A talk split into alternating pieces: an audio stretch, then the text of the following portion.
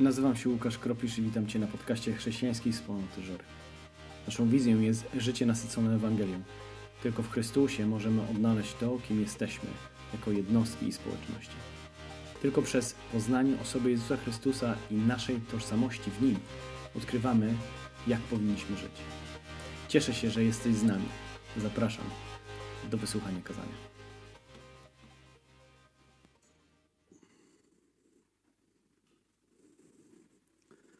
Witam serdecznie.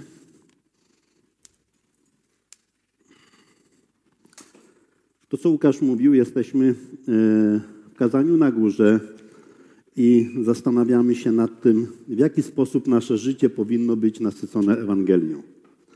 E, będziemy dzisiaj rozważać e, piąty rozdział od 38 do 48 wiersza. Może zacznę tak. Pamiętam panią Halinę. Była moją wychowawczynią. I ona bardzo lubiła przychodzić na e, nasze lekcje i mówić do nas już siódma, ósma klasa. E, prowadziła język polski i przychodziła i bardzo lubiła do nas mówić e, przysłowiami albo jakimiś aforyzmami. I wiecie, kiedy miała pracę klasową e, sprawdzoną, już wchodziła i tak, no, jak się macie, artyści ze spalonego teatru. E, albo w inny sposób. Starała się do nas mówić e, i tłumaczyć e, te, swoje, te swoje przysłowia. I pamiętam jedno z przysłów, które ona nam tłumaczyła, to było pańskie oko konia tuczy albo i odpłacił pięknym za nadobne. I wiecie co? E, kiedy myślę o tym fragmencie, tam będziemy zaczynać od oko za oko, ząb za ząb, to te słowa w dzieciństwie często słyszałem, ale one były, ale one nie przekazywały mi tego, co powinny przekazać, bo często Słyszałem to oko w sprzeczkach, szczególnie kiedy sprzeczali się, sprzeczały się dzieci ze swoimi rodzicami. To rodzic mówił, no patrz, kłóci się ze mną oko za oko. No i ja przez dłuższy czas myślałem, że to o to chodzi, dopóki nie zacząłem czytać Bożego Słowa. E, natomiast to przysłowie, które pani Halina e, przekazywała, ono odzwierciedlało troszeczkę w inny sposób tę zasadę. Przeczytamy fragment, który e, mamy przygotowany na dzisiaj. Jest to Ewangelia Mateusza, piąty rozdział od 30 wiersza. Czytamy do końca rozdziału. Wiecie, że powiedziano oko za oko, ząb za ząb. A ja wam natomiast mówię, nie odwzajemniajcie zła. Temu, kto ci wymierzy prawy policzek, nadstaw również lewy. Temu, kto cię pozywa na sąd, i chce zabrać tunikę, zostaw także płaszcz. Kto by cię przymuszał, byś niósł jego ciężar jedną milę, nieś dwie mile. Temu, kto cię prosi, daj i nie odwracaj się od tego, kto chce od ciebie coś pożyczyć. Wiecie, że powiedziano, masz kochać swego bliźniego, a wroga mieć w nienawiści. A ja wam natomiast mówię, kochajcie waszych nieprzyjaciół i módlcie się za tych, którzy was prześladują tak czyniąc, zachowujecie, e, zachowujcie się, jak przystało na dzieci waszego Ojca w niebie. On sprawia, że słońce wschodzi nad złymi i dobrymi, a deszcz spada na sprawiedliwych i niesprawiedliwych. Bo jeśli okazujecie miłość tym, którzy was kochają, co wam wynagradzać? Czyż celnicy tego nie, e, nie czynią podobnie? A jeśli pozdrawiacie tylko swoich braci, co w tym nadzwyczajnego? Poganie też to robią. Wy bądźcie doskonali, jak doskonały jest wasz oj, Ojciec w niebie. A więc oko za oko, ząb za ząb.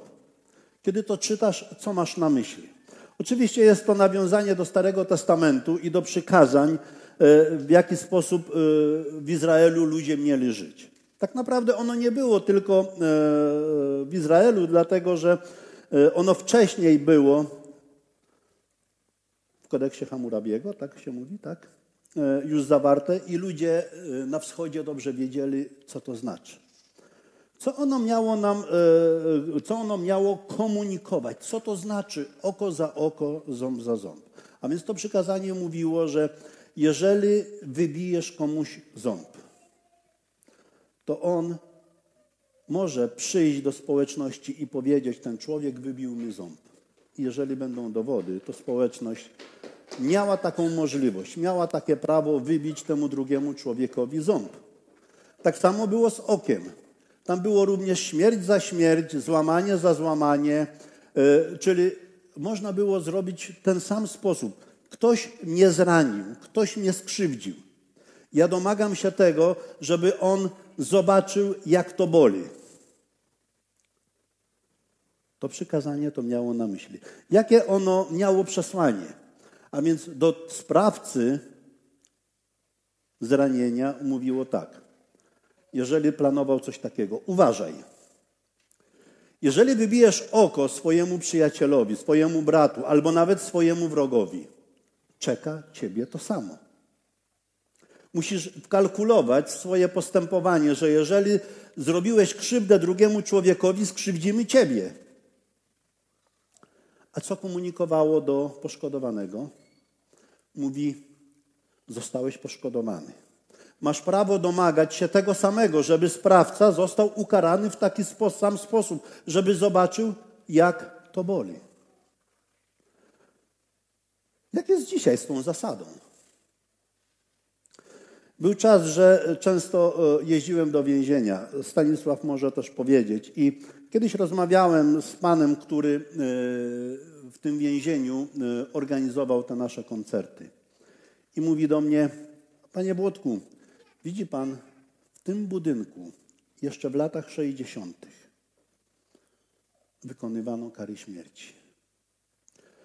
A tak naprawdę kara śmierci w Polsce została zniesiona dopiero w 90, 90 latach. Stosowaliśmy, byliśmy bliscy y, tego, że y, y, pewne rzeczy zasługiwały na śmierć. I kodeks karny to przewidywał. Dzisiaj mamy kodeks karny i słuchajcie, troszeczkę inaczej to wygląda, bo jeżeli zranisz w fizyczny sposób jakąś osobę, to tak naprawdę z urzędu do tej osoby przyjeżdża lekarz, jeżeli wybijesz komuś oko. Wzywany jest najpierw lekarz, a potem przyjedzie policja, a potem prokurator i potem sąd. I kodeks karny przewiduje, w jaki sposób można e, ukarać takie postępowanie. Ale zastanówmy się nad czymś innym. Bo wybicie oka, wybicie zęba, jak nazwiemy? Jest to zranienie, prawda? Zranienie drugiego człowieka. I pomyślmy o zranieniach troszeczkę innych, emocjonalnych. Bo dlatego, że kodeks karny tak daleko poszedł i sprawa e, winy i kary tak daleko poszła, że e, to bardziej ludzi gdzieś tam hamuje przed takimi czynamy, to jednak w sferze emocjonalnej potrafimy reagować troszeczkę inaczej. Bo co się dzieje, kiedy dostaniesz w twarz? Co się dzieje, kiedy ktoś ci wybija ząb? Na pewno reakcja jest taka, e, taka nasza, że chcemy po prostu zareagować w taki sam sposób, prawda? A co z naszymi głębszymi zranieniami? z naszymi zranieniami emocjonalnymi. Jeżeli mnie ktoś zranił, czy poszukuje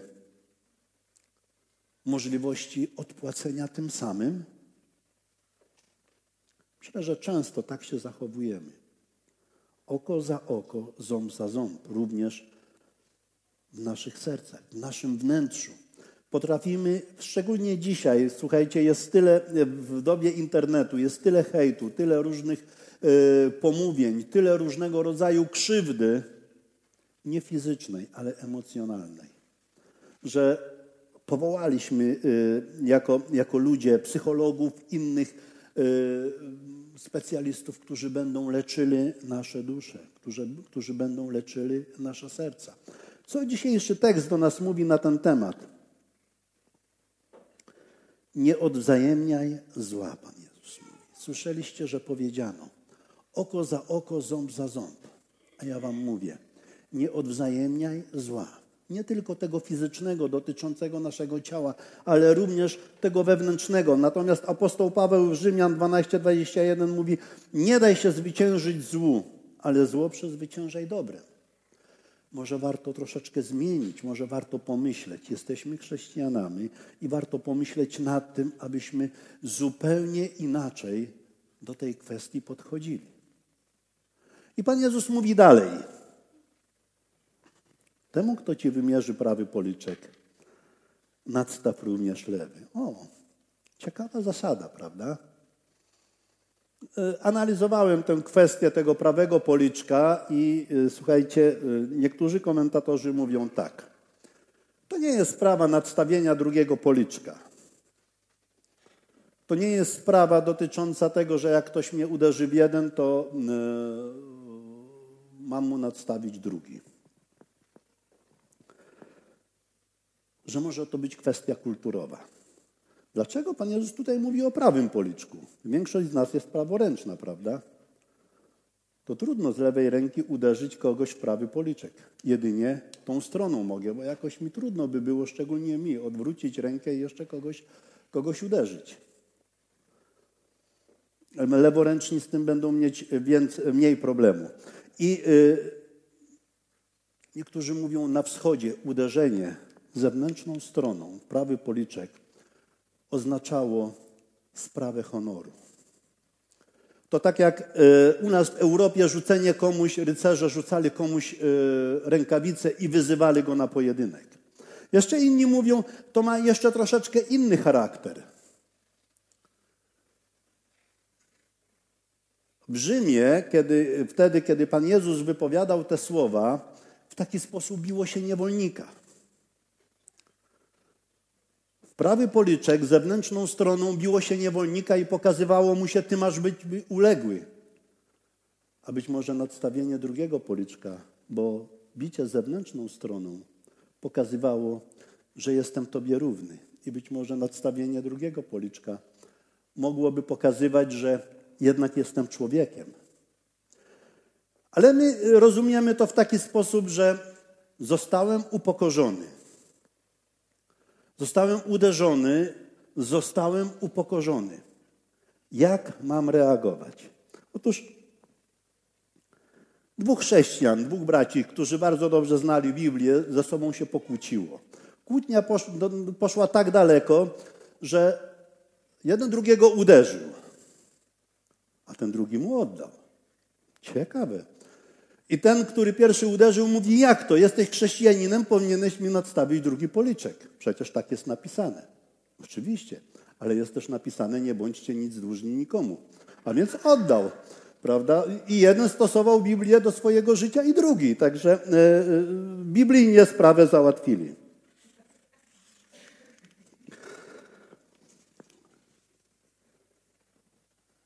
Wspomagam się aforyzmem. Tak jak mówiłem na początku, że y, będę się wspomagał przysłowiami, aforyzmami. Aforyzmami. Nadstawiając drugi policzek, może stracić twarz. Odpowiadając agresją, może stracić głowę. Nadstawiając drugi policzek, może stracić twarz. Odpowiadając agresją, może stracić głowę. Myślę, że to ma sens, dlatego że agresja rodzi agresję. Chciałbym jeszcze troszeczkę dalej pójść w kwestii nadstawienia drugiego policzka. E, w Ewangelii Jana, 18 rozdział i 22 wiersz jest napisane i dalej jest opisany proces Pana Jezusa. Co tam y, czytamy? Po tych słowach jeden ze stojących tam strażników wymierzył Jezusowi policzek, mówiąc przy tym, tak odpowiadasz arcykapłanowi? Jezus na to, jeżeli uważasz, że odpowiedziałem niewłaściwie, uzasadnij to. A jeżeli właściwie, to dlaczego nie bijesz? A więc Pan Jezus, który powiedział te słowa, nie nadstawił drugiego policzka w tym momencie. Ale zwrócił uwagę bijącego. Mówi, jeżeli zasłużyłem na to, żebyś mnie uderzył, to udowodnij to. A jeżeli nie zasłużyłem, to dlaczego nie bijesz? Jeszcze dalej idzie apostoł Paweł, słuchajcie. Dzieje apostolskie 23, drugi rozdział i kolejny, 23 rozdział, drugi wiersz i kolejny mówi tak. Na te słowa arcykapłan Annaniasz rozkazał tym, którzy przy nim stali, uderz go w twarz. Wtedy Paweł odezwał się do niego. Ciebie uderzy Bóg, ściano pobielana. I ty siedzisz tu sądząc mnie według prawa, a wbrew prawu każesz mnie bić? Apostoł Paweł, który był bardzo wiernym uczniem Pana Jezusa, który mówił o bardzo e, bliskiej relacji ze swoim Panem, odpowiada arcykapłanowi, który każe słudze go uderzyć w policzek, a on mówi, uderzy cię Bóg. Ściano pobielana. Jeszcze do, na dodatek dodaje pewną rzecz, gdzie po prostu można e, to odebrać jako upokorzenie. A więc jak mamy postępować w takim przypadku, kiedy ktoś nas zrani? Czy mamy pole, czy mamy jakiś manewr do tego, żeby bronić swojej godności, czy mamy iść w kierunku upokarzania coraz większego i coraz większego?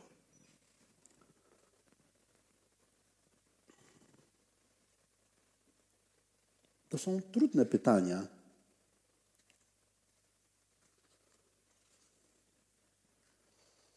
Kazaniu na górze, piąty rozdział i dwudziesty drugi wiersz, Pan Jezus wcześniej, zanim to było napisane, mówi takie słowa. Ja wam natomiast mówię, każdy, kto żywi gniew względem swojego brata, będzie podlegał karze. Kto podepcze jego godność, z naciskiem, kto podepcze jego godność, stanie przed Radą Najwyższą. A kto go nazwie głupcem, skończy w ogniu miejsca wiecznej kary. Godność drugiego człowieka w naszych sporach, w naszych zranieniach. Myślę, że ona jest bardzo ważna. Chrystus szanuje bardzo Twoją i moją godność. Pan Bóg od samego początku szanuje bardzo Twoją i moją godność. I On nie zrobi nic w tym kierunku, żeby, żeby ją podeptać. Dlatego myślę, że godność drugiego człowieka w takim postępowaniu niech będzie dla nas taką czerwoną linią, yy, ważnym, yy, ważnym takim momentem, żebyśmy nie podeptali godności drugiego człowieka. Podeptana godność drugiego człowieka sprawia, że reakcja może być taka, jakiej się nie spodziewamy. Bo to jest sfera naszego życia, której bardzo mocno bronimy. Od wieków jest tak, że godność drugiego człowieka jest sferą naszego życia, której bardzo mocno bronimy i często ona jest jak warownia. A więc, czy mam pozwolić na deptanie mojej godności drugiemu człowiekowi? Mamy przykład Pana Jezusa. Jeżeli źle coś zrobiłem, to udowodnij. Mamy przykład apostoła Pawła. Jeżeli sądzisz mnie tutaj według prawa, to dlaczego wbrew prawu każesz mnie bić? Chciałbym, abyśmy jeszcze troszeczkę pozostali w kwestii podchodzenia Pana Jezu, e, apostoła Pawła do tych spraw dotyczących jego godności. Kiedybyśmy czytali 11 e, i 12 e, rozdział drugiego listu apostoła Pawła do Koryntian, to on tam opowiada o swoim życiu. I mówi, jak wiele razy cierpiał, mówi o tym, jak wiele razy przyjmował upokorzenia, jak wiele razy jego godność również była, była deptana. I mówi takie słowa. Po modlitwie do Pana Boga aby zabrał od niego cierń. Usłyszał, wystarczy ci moja łaska. Słabość doskonali moc. Z tym większą więc przyjemnością będę się szczycił ze słabości. Tak chcę, by dzięki temu zamieszkała we mnie moc Chrystusa. Dlatego chwalę sobie słabości, zniewagi, potrzeby prześladowania i uciski dla Chrystusa. Bo kiedy jestem słaby, wtedy jestem mocny. Apostoł Paweł opowiada nam tutaj, jak sobie radził z tymi problemami. Kiedy było potrzeba, to używał argumentu: Jestem obywatelem rzymskim. Ale kiedy była potrzeba, żeby dać dobre świadectwo, to był w stanie przyjmować zniewagi, był w stanie przyjmować upokorzenia, był w stanie nadstawić drugiego policzka. A więc ja myślę, że odnośnie e, ta kwestia dotyczy bardzo często sytuacji, w jakiej się znaleźliśmy. Ale najważniejsze, żeby nasza reakcja nie była taka, że podepczesz godność drugiego człowieka.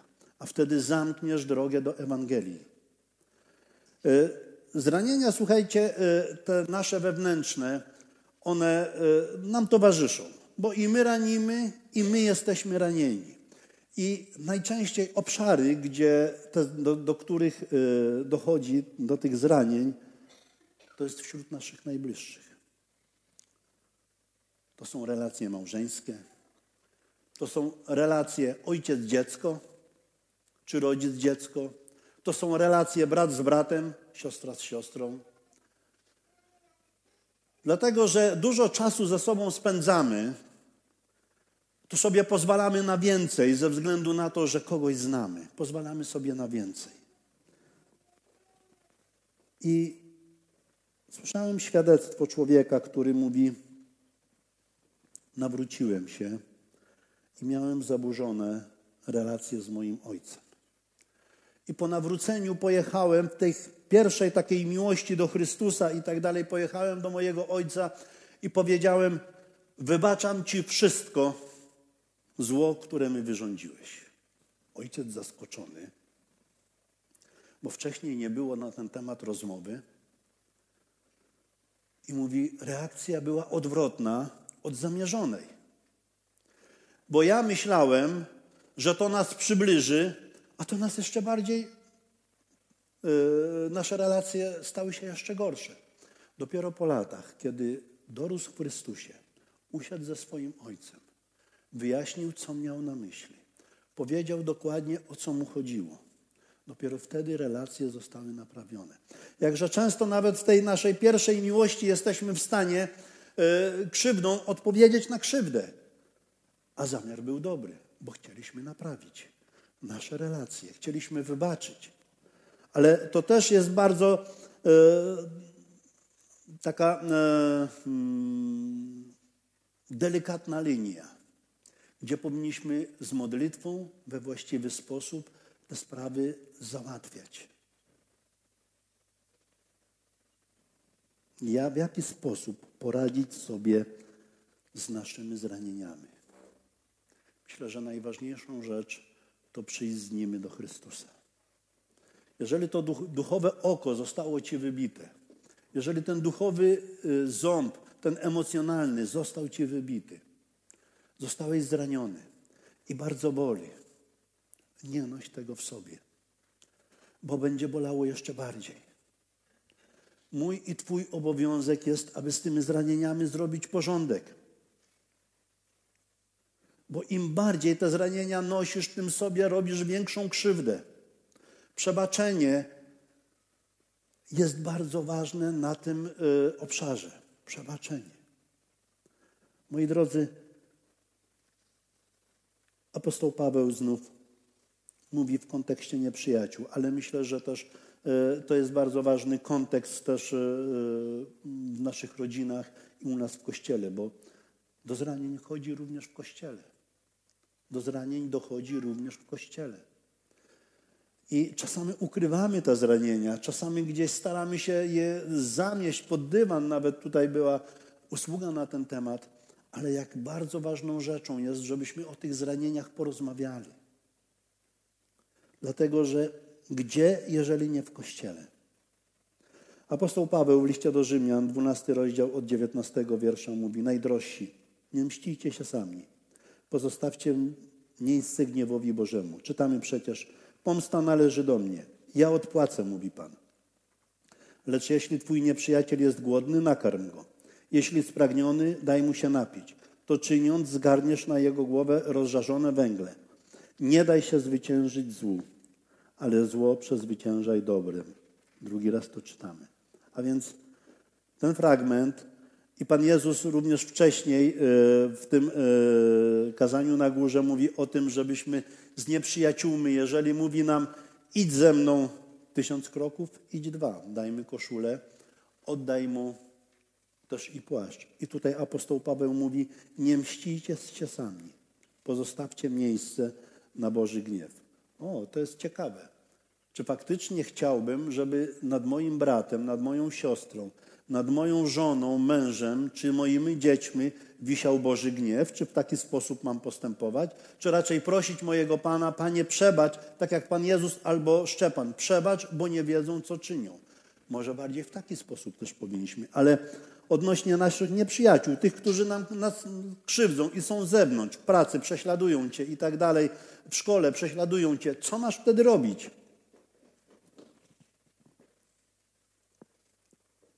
Nieprzyjaciel głodny, daj mu pić. Nieprzyjaciel spragniony, przepraszam, nieprzyjaciel głodny, daj mu jeść. Nieprzyjaciel spragniony, daj mu pić. Nieprzyjaciel potrzebuje modlitwy, módl się za niego. Czasami mi się wydaje, że e, e, jest taka postawa, jest chęć takiej postawy, żeby, bo tam dalej jest napisane, robiąc to, czyniąc to, zgarniasz na jego głowę węgle rozżarzone. I obyśmy nie mieli takiej postawy, że będę się modlił tak długo, żeby tych węgli rozżarzonych cała wywrotka na niego została wysypana. Albo będę mu postępował, yy, będę mu tak dobrze czynił z przekory, takiej yy, niezdrowej przekory. Bo mówimy tutaj, yy, kochani, o przekornym życiu, o przekornej miłości, i o przekornej dobroci, ale takiej zdrowej, która ma na celu doprowadzenia do pojednania, która ma na celu do tego, abyśmy mogli żyć jeden dla drugiego, aby nasze relacje były uzdrowione, aby to, co jest niewłaściwe w naszym życiu, co jest niezdrowe w naszym życiu, zostało przywrócone do duchowego zdrowia. Nie daj się zwyciężyć złu jakie to jest ważne w naszym życiu. Nie odpłacaj złem za zło. Pan Jezus mówi, nie wolno tak czynić. A więc, czy jest możliwe, żebym ja jako Włodek Filipski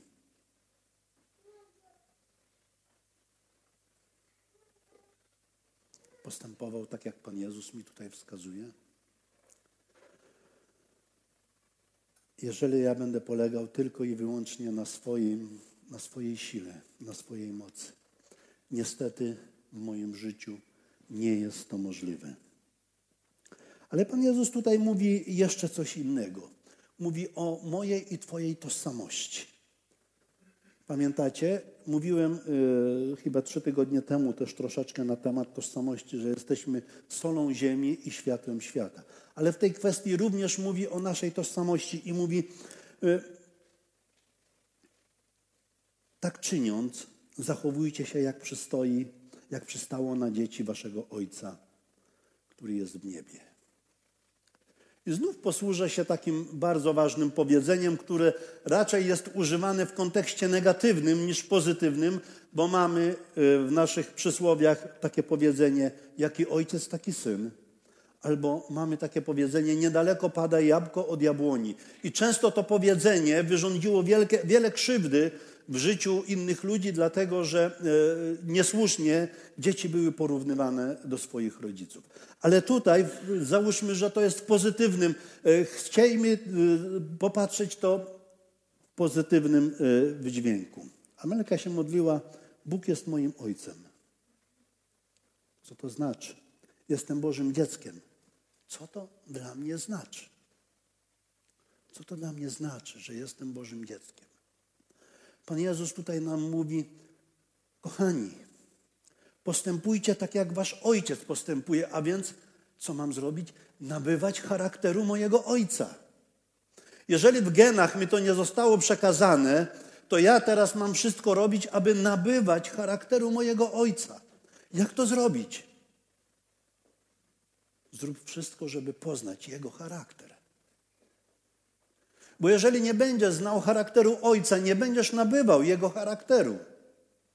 Jeżeli nie będziesz w Jego obecności, znów z kim się zadajesz, takim się stajesz, albo z kim przestajesz, takim się stajesz. Relacja z Ojcem, relacja z Jego pomazańcem, z Chrystusem pozwoli nam nabywać Jego charakteru. A jeżeli będziemy mieć Jego charakter, to jak On wygląda? To jest ciekawe. Bo Słowo Boże mówi, że kiedy jeszcze byliśmy grzesznikami, to Chrystus za nas umarł. Nie wtedy, kiedy staliśmy się dobrzy. Nie wtedy, kiedy zmieniliśmy swoje życie, ale wtedy, kiedy prowadziliśmy życie byle jakie, kiedy raniliśmy, kiedy nie przebaczaliśmy, kiedy wybijaliśmy ząb i wybijaliśmy oko. To wtedy Chrystus za nas umarł. A my, dowiedziawszy się o tym, przyjęliśmy Jego zbawienie. I teraz Pan Jezus mówi, nabywaj charakteru swojego Ojca. Mając charakter swojego Ojca, będzie mi łatwiej, będzie Tobie łatwiej rozpoznać miejsce, w którym jesteś.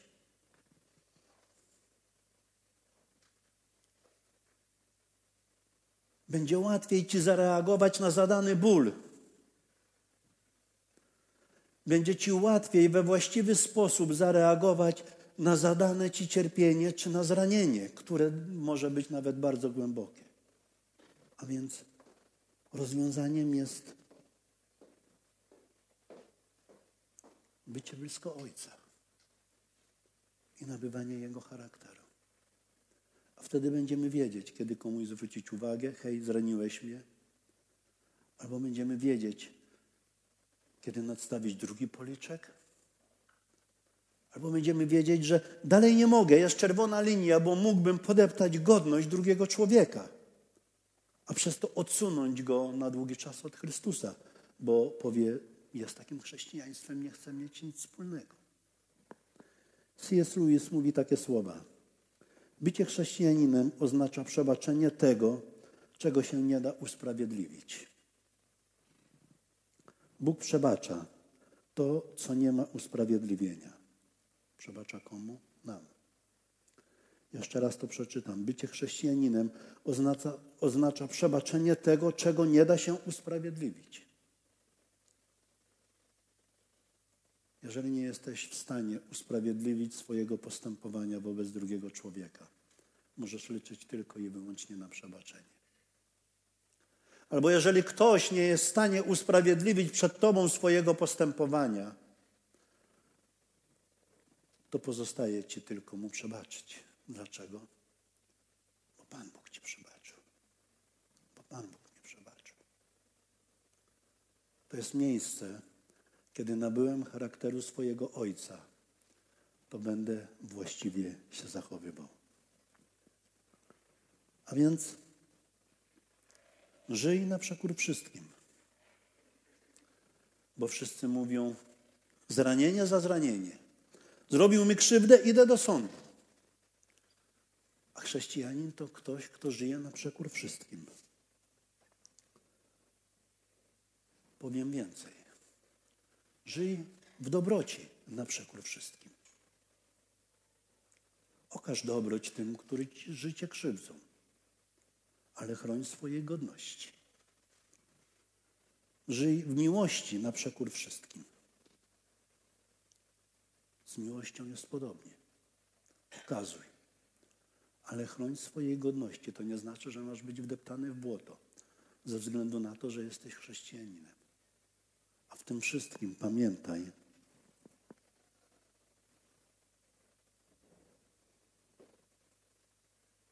że jesteś Bożym dzieckiem. Nabywaj Jego charakteru.